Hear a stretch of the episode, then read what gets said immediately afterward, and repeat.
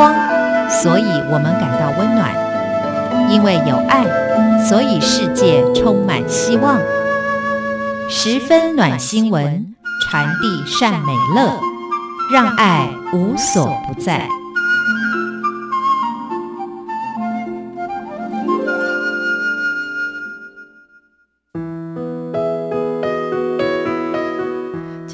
欢迎您收听今天的十分暖新闻，我是朱佳琪。上个礼拜在新闻当中跟大家分享了一个同庭基金会哦，他们所创立的一个啊、给长辈朋友重回职场的一个咖啡厅。那么也谈到了他们在啊、这个社区里头所为长辈所做的一些服务，希望呢能够透过一些课程，还有实际参与的一些活动，让这些长辈朋友们可以重新的找回自己的价值，重返职场。那么更接近跟人的一个互动。那么今天呢，我要更进一步的跟大家来分享哦，这些长辈朋友们不只是可以透过这些基金会的一个安排，然后重新的回到职场上，甚至于，诶，在现在呢，这个网络平台这么样的发达，年轻人创业很容易。那么长辈朋友也许也可以来一个微创业哦。根据呢。呃，日本的一个报道哦，他们说呢，这个退休男性啊，常常会被女性戏称为家中的大型垃圾。曾经在职场上意气风发，现在呢，却每天黏住沙发。但是呢，其实也不是每个退休后的熟龄族都是老宅男、老宅女啦，因为呢，有些人也投入新的领域，去追寻他们在年轻的时候没有追寻到的梦想。比如说，有人会利用过去的专长，成为公司里头的智慧宝库。那当然，我们要稍微解释一下，为什么前面那个日本的调查会说是男性朋友比较像大型垃圾呢？诶，这其实开玩笑啦。但是说实在的，因为呢，尤其是在日本，男性、女性在职场上发挥的机会，其实男性真的比较大。其实有很多的女性朋友，她们可能生了小孩，就必须在家里，呃。这个相夫教子，那跟台湾的状况比较不一样。台湾呢，还算是一个在职场上男女稍微趋向平等的一个地方。但是老实说，呃，以男性跟女性在职场上冲刺的状况来讲，男性的确也比较有时间，比较有空间啊。当然，现在也越来越走向男女平等了，就是男主外女主内的状况也一直在做调整。但是呢，这个日本的这项调查，当然就是特别针对他们的一个呃社会现象。但是呢，也代表就是说，以前我们把很多的精力、把很多的时间都用在职场上，但是一退休之后，哇，就不知道要做些什么，就跟我们上个礼拜谈到的是一样的哦。所以呢，今天我们要来看一看这个精神科医师他怎么谈到这些退休长辈的状态呢？这是台中荣总精神部的主任蓝作宏，他所提出一个说法。他说呢，退休之后的熟龄族再度的进入职场，原因有很多，可能是经济因素，有可能是因为年纪呃限制退休，感觉有志难伸，所以呢又重新的投入职场。那么蓝主任说，熟龄族进入职场，心态要调整，要放下身段。不要倚老卖老，最好呢是能够随着时代的演进，吸收一点新知跟优点。比如说电商时代的来临，那么网络行销也取代了部分业务员的工作。如果你能够以正面的态度，把学习当做是快乐的事情，哎，那你重回职场会比较愉快一点。那呃，这个蓝主任他也建议啊，熟龄族呢要一直保持开放的心胸跟心态，还是可以学到很多新东西的。比如说，他周遭的长者会学用 Line 啊、脸书啊，或者是自己就成为网红，有没有？那其实我们看到美国总统川普也是 Twitter 的爱用者，不过他真的是太爱用了，很多感觉上应该是机密的东西都被他放上去了。好，那么另外呢，其实呃，蓝主任还有特别的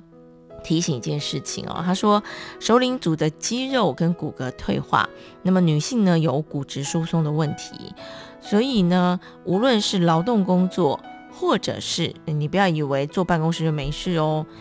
长期久坐的办公室，工作时间太长，都有可能造成这个职业伤害呀。不过呢，这个建议可以选择时间短。工时弹性，或者是像资讯业的网络业，可以在家工作的，啊，把握体力可以负荷，专注精神工作。当然，这些首领主也都很希望有这些机会，呃，但是呢，实际上其实我们放眼看过去，呃，现在呢，在台湾的状况是这样子的，就是说能够提供给这些。呃，高龄的朋友有这样子弹性的工作机会的，好像还不是太多。但是呢，根据我们上次所谈到的，这是一个高龄社会，它是一个趋势。所以未来，呃，会不会有越来越多这样的一个机会？也许是可以再观察的。好，那么呃，主任他也建议哦，就是说，如果你要选择这个工作的话呢，有几个面向你倒是可以比较去考虑。除了说像企业。呃，或者就是说有一些不知心的义工啊、志工啊，然后呢，有一些像公益性质的 NGO，呃，介于企业跟公益之间的社会企业等等。嗯，那首领族因为他们有丰富的经验，然后又具有经营企业的概念，其实是相当符合的。除了贡献心力，辅助弱势站起来，更是呢无后顾之忧的，可以实践年轻时候未施展的抱负，然后也可以得到一些报酬来维持生活。那么，在一个这个实际的运作上啊，我们可以看到这个红光科技大学的老人福利与长期照顾事业系的系主任林佳静，他就说。研究结果显示说，这个首领族退休之后，如果你真的要重回职场的话，无论这个工作性质是不是跟你退休前是一样的，或者是类似的，或者是你要投入一个全新领域的工作，大概都需要三到五年的准备期。因为呢，即便是工作性质跟退休前差不多，或者是你在原单位服务。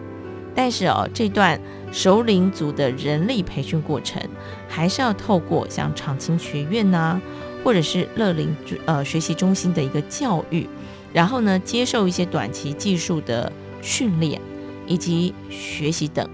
那其实我真的觉得这些长辈朋友呢，在学习的过程当中，我觉得最卡关的或者是最大的阻碍，都是来自于自己。我觉得那种。就是说，你说啊，体力的退化什么的，那个都是可以克服的。因为其实这些长青学院他在做的训练，也不会叫你去穿针引线嘛，是不是？我的意思是说，不会叫你去做那种真的很需要体力或者是很需要眼力的那些工作。但是为什么我说最大的卡关会是在自己呢？因为你有很多过去累积下来的成见，或甚至于你就会觉得什么事情就应该那样做。只有自己的脑袋思维跟心态做了一些转变之后呢，才有可能继续的进行这个我们嗯，无论是上个礼拜或者是这个礼拜所提到的，呃，无论是加入企业或者是自己创业哈。那么呃，这个林佳静主任他也说了，他说呢，呃，有很多的学员真的也透过了上课，然后呢做了一些财务分析之后，以及呢后续技术辅训的职业探索，确立。诶，他们为创业的方向，然后呢，我们来听听看他们有哪些方向啊？例如，有些学员是透过成立文史工作室的搜集，保存了传统的俚语；那也有人呢去合作发展长照居家照护系列；那也有人投入古草味美食，发展出六套的阿嬷食谱教材；然后也有学员呢结合了旅客兴趣跟。导览专才成立了社区老人俱乐部，带社区老人出游，从事康乐活动。其实啊，老人投入社会参与是联合国高龄友善的指标哦。所以呢，林家静主任鼓励熟龄族从事社会参与，包括了再就业或者是担任志愿服务等等，能够有成就感跟自我实现。像是我们刚才所提到这些门槛比较低的微创业来说，都是让这些首领朋友心灵有寄托，又可以贡献心力的好选择。这是今天跟大家所做的分享，我们下个礼拜同一时间空中再会。